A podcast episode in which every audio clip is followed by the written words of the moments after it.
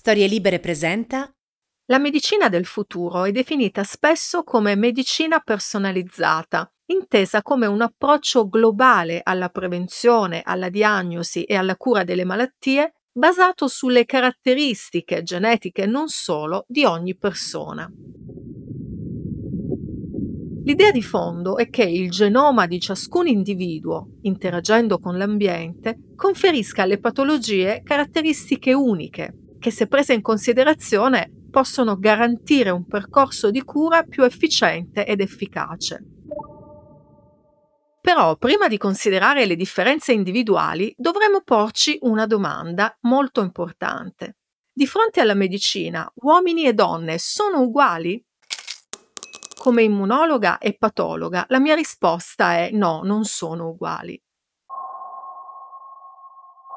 Non solo le donne mostrano per esempio una risposta immunitaria più forte e più protettiva nei confronti di molti patogeni, ma soprattutto le donne sono l'80% dei pazienti che soffrono di malattie autoimmuni, quelle patologie in cui il sistema immunitario attacca i nostri stessi tessuti. Questo ci porta a un'altra domanda che dovremmo porci, forse la più importante, quella che ci riguarda in prima persona. Stiamo curando tutti, uomini e donne, nel modo migliore possibile? Come vedremo nel corso di questa puntata, esistono molte differenze nella fisiologia e nella patologia di uomini e donne, nelle risposte del sistema immunitario e non solo.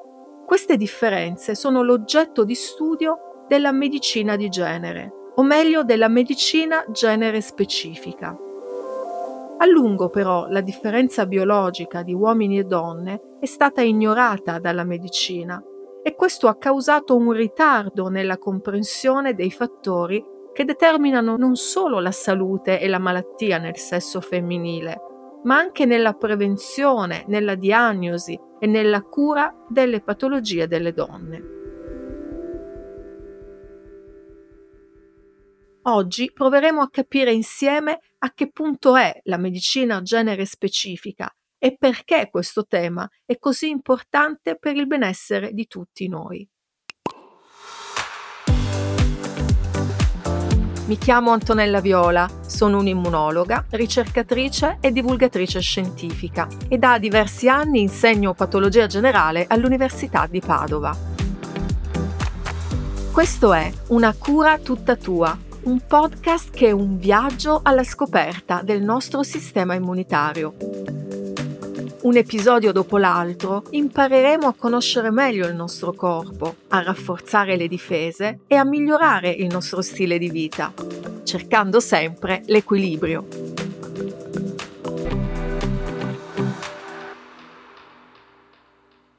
La prima grande differenza che esiste tra il corpo maschile e quello femminile sta nei geni. Ripassiamo un po' le basi della genetica umana.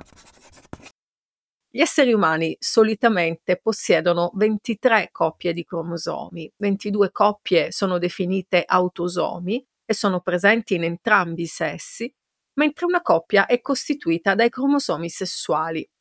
La coppia di cromosomi sessuali è diversa in maschi e femmine ed è questo uno dei principali determinanti del sesso biologico.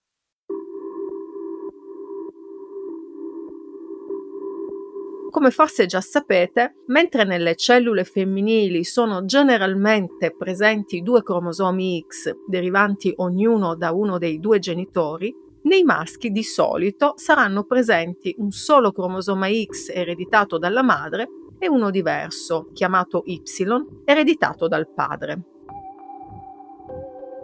Mentre però il cromosoma Y è molto piccolo e ha un numero ridotto di geni, il cromosoma X umano produce più di 800 proteine diverse.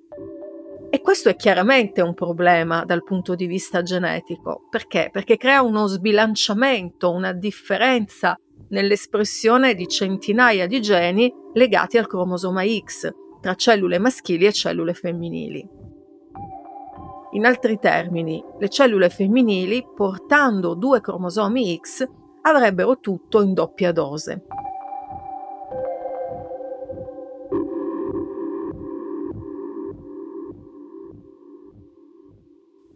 Come viene regolato dunque il dosaggio dei geni del cromosoma X? La soluzione che i mammiferi hanno trovato per risolvere il problema del dosaggio del cromosoma X è chiamata inattivazione del cromosoma X, nota anche come lionizzazione, dal nome della biologa che la propose, Mary Lyon. Cosa significa? Significa che il cromosoma c'è ma non funziona, non serve a produrre proteine. L'inattivazione di uno dei due cromosomi X nelle cellule femminili è un processo casuale che viene poi ereditato dalle cellule a seguire e porta inoltre con sé la possibilità intrinseca di generare errori, cioè imperfezioni nel meccanismo di inattivazione.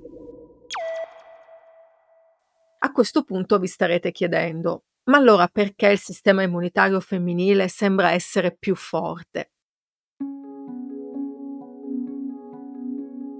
La risposta sta nel fatto che il cromosoma X è ricco di geni che controllano la risposta immunitaria.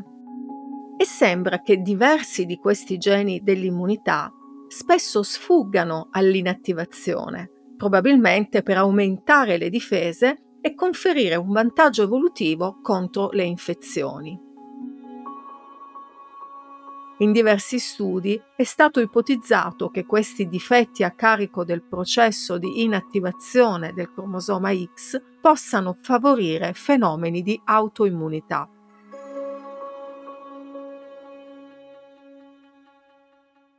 Ma non è solo l'attività del cromosoma X a rendere più forti le difese femminili. Le risposte immunitarie delle donne sono potenziate anche dagli ormoni estrogeni. Infatti, oltre ai cromosomi, maschi e femmine differiscono anche per gli ormoni cosiddetti sessuali, cioè gli estrogeni femminili e gli androgeni maschili, il testosterone.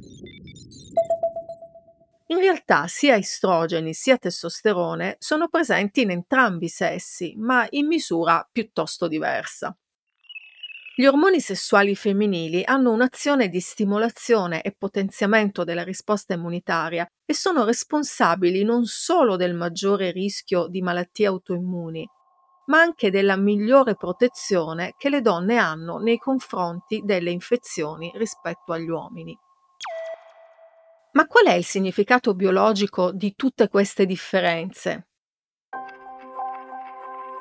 È abbastanza semplice da intuire. In natura è necessario che le femmine abbiano un sistema immunitario in grado di proteggere il feto dai parassiti e dai patogeni che possono aggredirlo. E l'evoluzione ha favorito questo tipo di protezione. Per questo motivo, in età riproduttiva, le donne hanno tipicamente risposte immunitarie più forti degli uomini.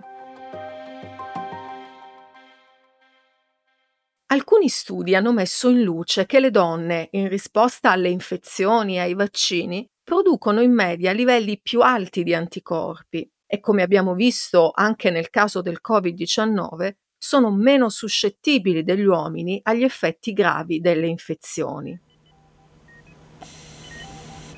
Sappiamo infatti che a parità di tasso di infezione da SARS-CoV-2 gli uomini hanno un rischio più elevato delle donne di sviluppare sintomi severi e anche di morire per le conseguenze della malattia.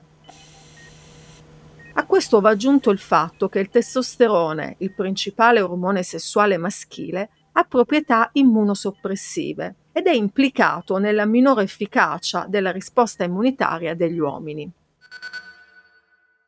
Quindi, ricapitolando, l'attività dei cromosomi X e degli ormoni sessuali influenza la risposta immunitaria femminile, rendendola più reattiva.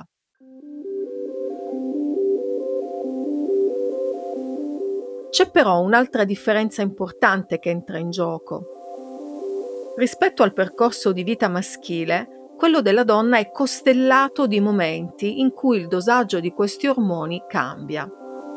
Non sarà certo lo stesso in una bambina, in una ragazza adolescente, in piena pubertà e in una donna anziana. E queste variazioni ormonali hanno delle conseguenze importanti sul sistema immunitario.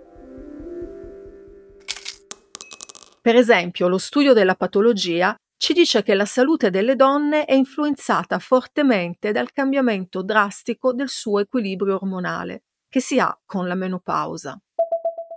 La menopausa, termine coniato intorno al 1820 da un medico francese, consiste nel drastico calo degli ormoni estrogeni, la scomparsa del ciclo mestruale e l'impossibilità di concepire in modo naturale.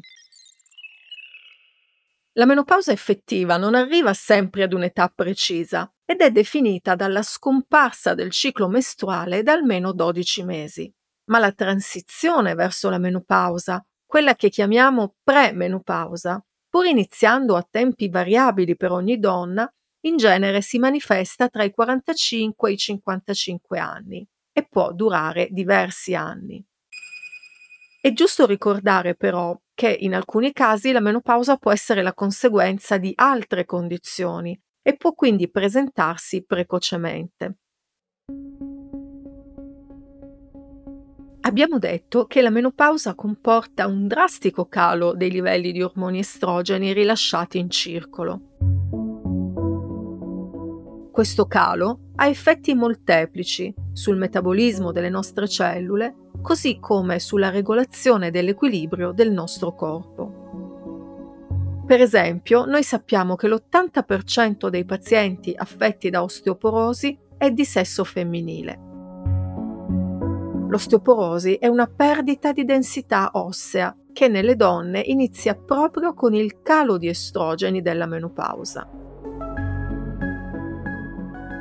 Gli estrogeni hanno infatti un'azione protettiva sull'osso e la loro diminuzione ha effetti importanti su ossa che già di per sé hanno minore densità rispetto a quelle degli uomini. Un altro cambiamento che è legato alla menopausa e al calo degli ormoni riguarda la regolazione della pressione arteriosa.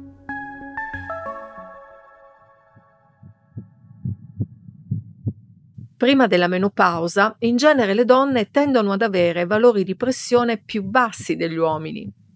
Dopo la menopausa, quando i livelli di estrogeni calano, la pressione aumenta anche nelle donne. Quindi possiamo dire con certezza che gli ormoni sessuali giocano un ruolo protettivo per la salute delle donne in molte patologie, come appunto l'osteoporosi, l'ipertensione o le malattie cardiocircolatorie e i problemi compaiono con il loro drastico calo associato alla menopausa. Nel caso però delle patologie del sistema immunitario, quelle su base autoimmune, le cose funzionano diversamente.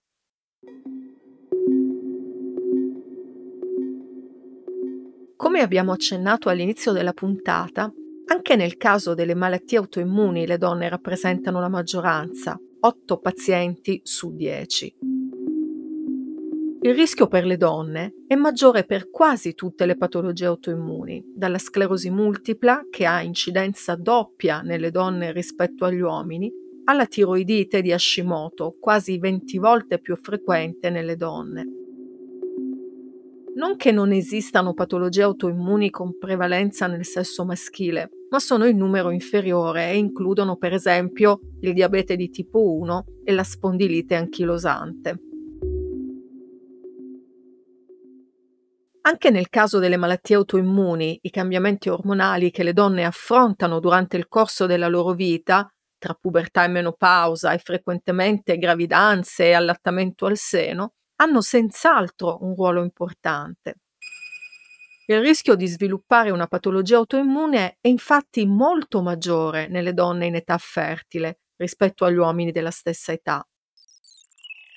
Prima della menopausa, le donne hanno un rischio 15 volte maggiore degli uomini di sviluppare, per esempio, il lupus eritematoso sistemico, mentre dopo la menopausa la differenza si riduce da 15 a 2 volte in più degli uomini, che è comunque tanto. E questo perché succede? Abbiamo visto che nel corso dell'evoluzione il sistema immunitario delle femmine di mammifero si è specializzato per proteggere il feto dagli attacchi di parassiti e di virus e batteri e quindi si è spinto verso una grande sensibilità. che qualche volta si ottiene a scapito della specificità. Se vi ricordate, negli scorsi episodi abbiamo più volte ribadito il concetto che per il sistema immunitario è importante trovare l'equilibrio tra sensibilità, cioè la capacità di sentire la presenza di patogeni e di attivarsi immediatamente, e la specificità, che consente al sistema immunitario di non attaccare i nostri stessi tessuti. Per questa ragione non dobbiamo puntare a potenziare la risposta immunitaria, ma a equilibrarla, in modo che sia sempre protettiva, ma molto mirata. A questo punto avrete capito che gli ormoni sessuali giocano un ruolo importante nelle differenze fisiologiche tra i due sessi. In aggiunta agli organi legati alla riproduzione, i recettori degli ormoni sessuali sono infatti presenti in moltissimi tessuti, tra cui il cuore, il fegato, le ossa, i muscoli, i vasi sanguigni e il sistema immunitario. Le differenze genetiche legate alla presenza di una coppia diversa di cromosomi sessuali e i livelli diversi di ormoni sessuali circolanti hanno conseguenze sorprendenti sulla fisiologia e sul modo in cui si manifestano le malattie tra uomini e donne. Alcune caratteristiche le conosciamo bene e non ci sorprendono. Per esempio sappiamo che gli uomini sono tipicamente forniti di una maggiore massa muscolare e una minore massa grassa rispetto alle donne. Differenze come queste sono visibili e quindi abbastanza scontate. Ma ce ne sono invece altre che riguardano meno l'aspetto esteriore e più il funzionamento dei nostri organi interni e che sono poco conosciute. Le dimensioni dei polmoni, per esempio, sono diverse in uomini e donne. I polmoni negli uomini sono più grandi e questo ha effetti importanti sulla capacità respiratoria durante l'esercizio fisico. Anche il cuore delle donne nel complesso è più piccolo, specialmente a livello del ventricolo sinistro, questo fa sì che la quantità di sangue pompata dal cuore di una donna sia minore rispetto a quella dell'uomo. E infatti il cuore di una donna batte più velocemente di quello di un uomo. Oggi cominciamo ad essere consapevoli dell'esistenza di queste differenze, ma non è sempre stato così. A lungo la fisiologia delle donne è stata ignorata e questo ha avuto gravi ripercussioni anche sulla loro salute. L'esempio più eclatante riguarda forse proprio il cuore.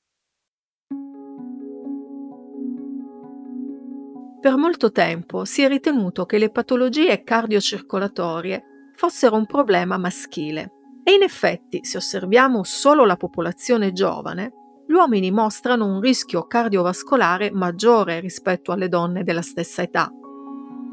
Oggi però sappiamo che nel sesso femminile le malattie cardiovascolari rappresentano la prima causa di morte.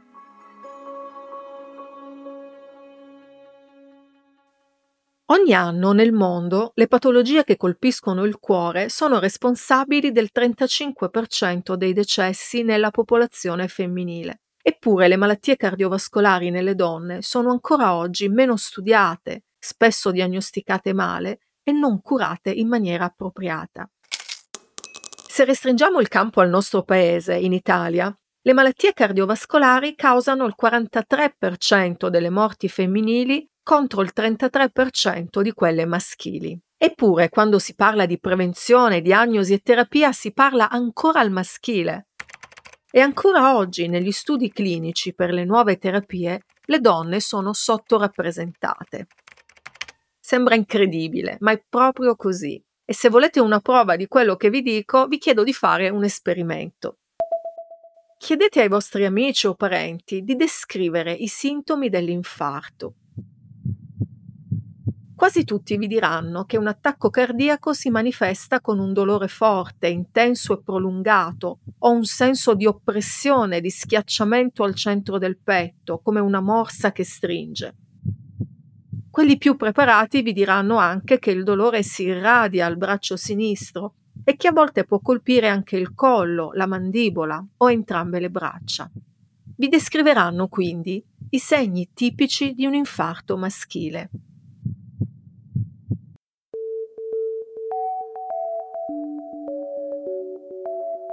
Questi sono infatti i segnali che si manifestano negli uomini, mentre solo una donna su tre avvertirà queste sensazioni durante un attacco cardiaco. Al contrario, nella maggior parte delle donne, l'infarto del miocardio si manifesterà senza dolore acuto e in modo più subdolo, meno eclatante. Per esempio si può manifestare con nausea, vomito e sudorazione fredda, che spesso vengono confuse con infezioni gastrointestinali. Oppure con respiro corto o sensazione di mancanza di respiro, con una stanchezza prolungata, una debolezza, una sensazione di fatica o persino con uno strano stato di ansia. Il fatto che molte persone non conoscano i segnali di un attacco cardiaco nelle donne ha conseguenze molto serie, perché accade spesso che nelle donne l'infarto non venga riconosciuto in tempo e che quindi i trattamenti non siano tempestivi o siano addirittura sbagliati, portando le pazienti alla morte. Ma se questo non è sufficiente, vi faccio un altro esempio per farvi capire quanto sia necessario un approccio genere specifico nella medicina e parliamo quindi della diagnosi precoce del cancro del colon. Come forse sapete, per la prevenzione del cancro del colon retto si effettua un test che ricerca il sangue occulto nelle feci, screening che è gratuito e fortemente consigliato a tutta la popolazione over 50. Peccato però che non si considera che il cancro al colon si presenta spesso in modo diverso in maschi e femmine. Negli uomini il tumore colpisce generalmente la porzione discendente del colon e si manifesta precocemente con la presenza di sangue nelle feci. Nelle donne invece il tumore colpisce più spesso il colon ascendente e il sangue si troverà nelle feci solo in una fase più avanzata della crescita tumorale. Questo significa che nelle donne c'è un ritardo nella diagnosi che naturalmente avrà un impatto negativo sulla prognosi.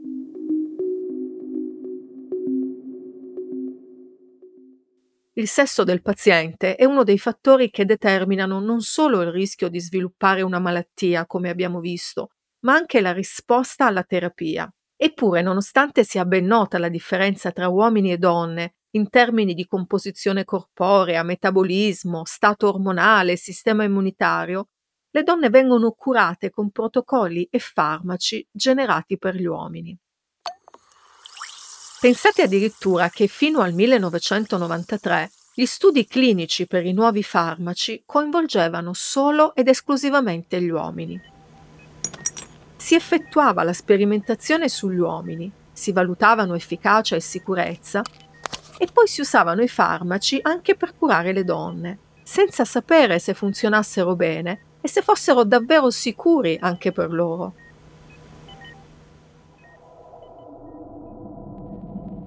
Dovete sapere infatti che anche la farmacocinetica, cioè l'assorbimento, la distribuzione, il metabolismo e l'eliminazione dei farmaci, e la farmacodinamica, cioè gli effetti dei farmaci sul corpo, sono diversi nei due sessi, ma sono poco studiati nelle donne e questo causa spesso una maggiore tossicità, effetti collaterali severi o addirittura una ridotta efficacia del trattamento nei soggetti di sesso femminile. L'efficacia, il dosaggio e la tossicità di un farmaco dipendono da vari processi durante i quali il farmaco interagisce con il corpo del paziente, l'assorbimento, il metabolismo, la distribuzione e infine l'eliminazione. Ecco, tutti questi processi differiscono in maniera sostanziale nei maschi e nelle femmine e spesso le differenze sono amplificate in base alla situazione ormonale e all'età dei soggetti.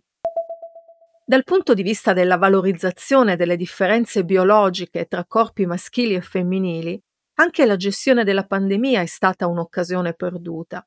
Anche nel caso del Covid non si è prestata una grande attenzione alla questione di genere, non solo nell'affrontare l'infezione, ma soprattutto nella gestione delle vaccinazioni.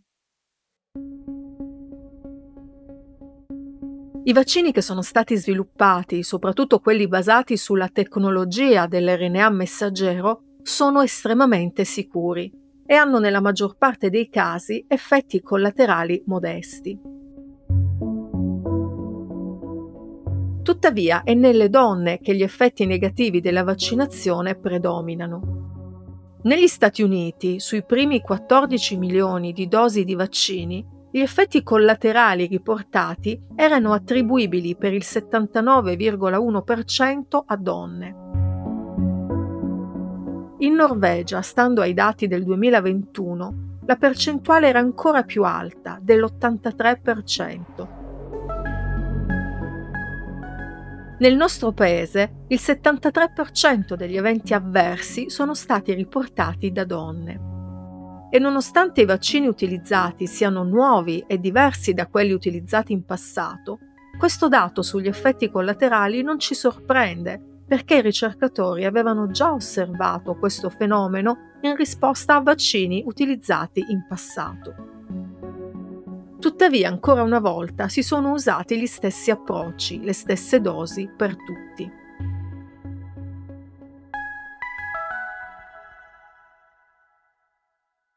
È nella sperimentazione per la ricerca di nuove terapie anti-Covid-19, però, che la discriminazione ha pesato maggiormente.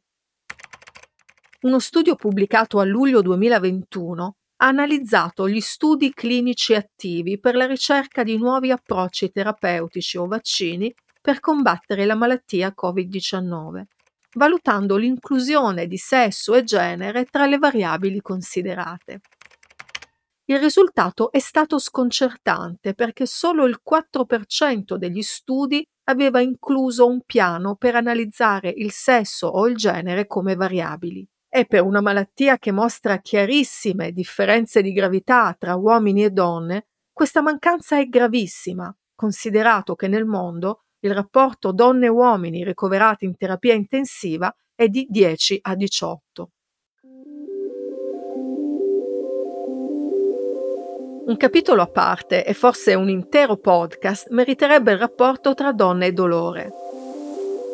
Il dolore femminile è stato sottovalutato, ridicolizzato, poco studiato e troppo spesso ricondotto a una non ben chiara condizione psicosomatica.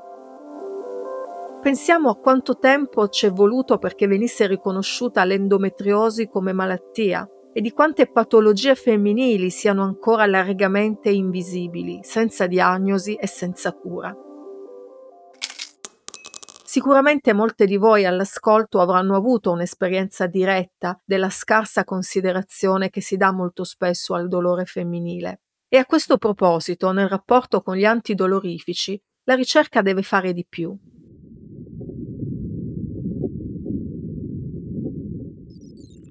Per esempio, sappiamo che gli estrogeni modulano l'azione dei recettori degli oppioidi, sostanze di origine naturale o sintetica che agiscono sulla sensazione del dolore.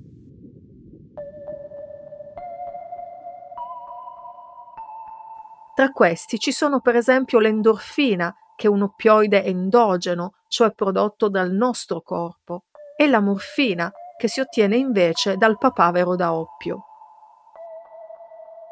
Diversi studi hanno mostrato come la sensazione di dolore e la risposta agli oppioidi sia diversa nelle donne, al punto che è stato suggerito che per avere lo stesso effetto analgesico, nelle donne dovrebbe essere utilizzata una dose superiore rispetto a quella utilizzata negli uomini.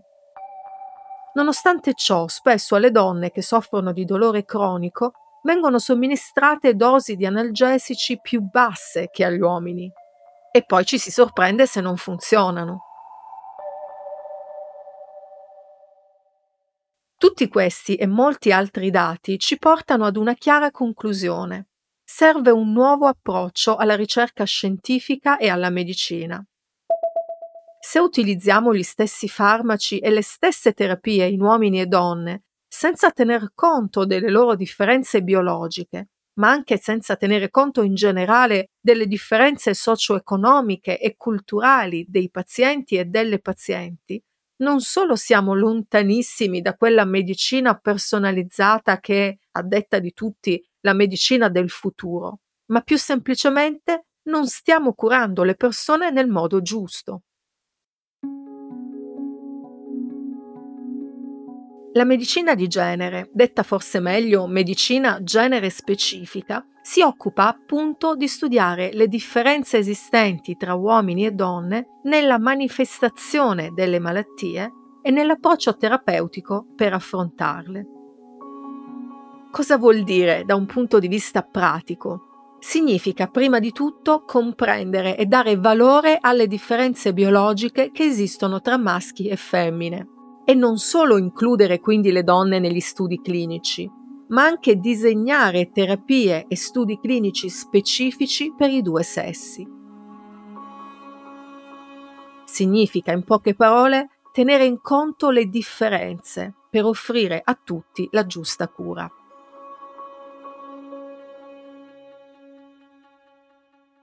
E non facciamo l'errore di pensare che questo sia a vantaggio solo delle donne. Anche gli uomini trarrebbero benefici da una rivisitazione della medicina in questo senso. Per esempio, come ho detto prima, si stima che l'osteoporosi sia un problema prevalentemente femminile e quindi in questo caso la diagnosi, la prevenzione e le terapie sono mirate soprattutto alle donne. Eppure anche gli uomini anziani vanno incontro all'osteoporosi la frattura del femore, poi, è una delle maggiori cause di invalidità tra la popolazione anziana e gli uomini mostrano una maggiore mortalità in questi casi rispetto alle donne. Eppure difficilmente si fa una densitometria ossea ad un uomo. Ma c'è un altro aspetto in cui i nostri preconcetti e la mancanza di approfondimento mettono a serio rischio il benessere degli uomini, è quello della depressione.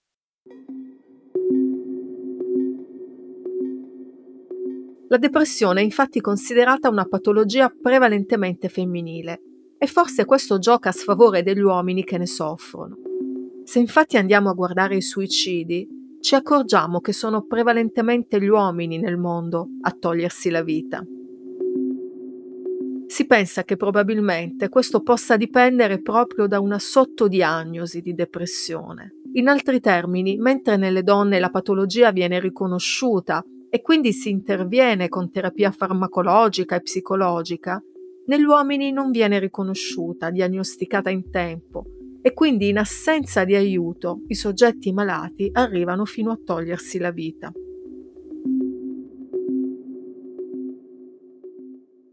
Ecco perché è così importante per il benessere di tutti, di uomini e donne, abbattere gli stereotipi legati a visioni inadeguate del modo in cui il nostro corpo funziona. Solo così potremo curare tutti al meglio e solo così potremo fornire a ogni essere umano una cura tutta per sé.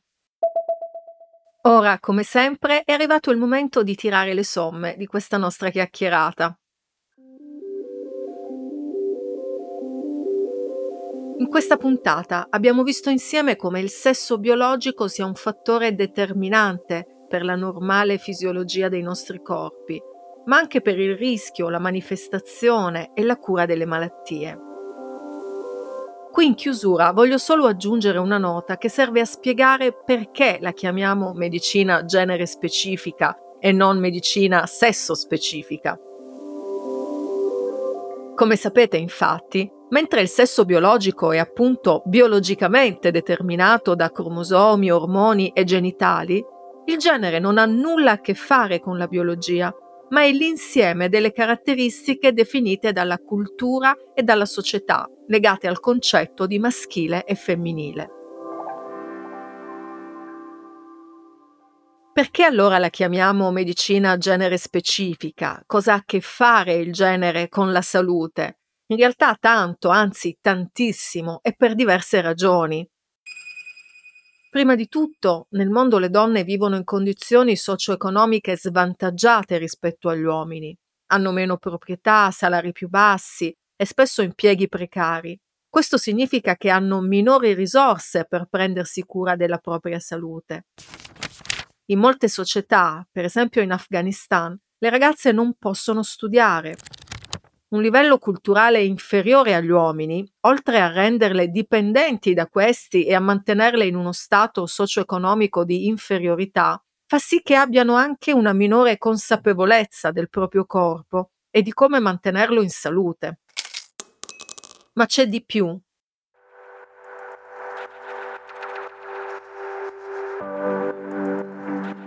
Noi oggi sappiamo che il rischio di sviluppare la malattia di Alzheimer e le forme di demenza senile dipende direttamente dal numero di anni dedicati all'istruzione. Meno si studia da giovani, più si rischia di sviluppare la demenza da anziani. Ecco, credo che questo esempio spieghi benissimo il motivo per cui quando parliamo di salute dobbiamo considerare anche gli aspetti culturali di una popolazione. E a proposito di cultura, ma di cultura scientifica, la prossima volta parleremo proprio di falsi miti legati alla salute. E in particolare risponderemo ad una delle domande che mi sento ripetere più spesso. Ha senso prendere gli integratori per ritrovare il nostro equilibrio?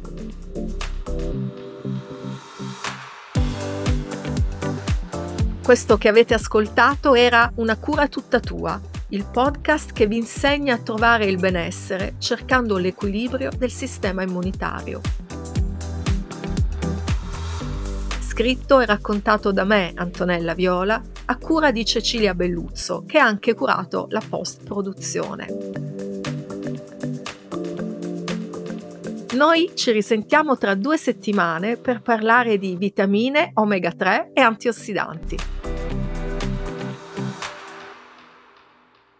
Una produzione storielibere.fm di Gianandrea Cerone e Rossana De Michele.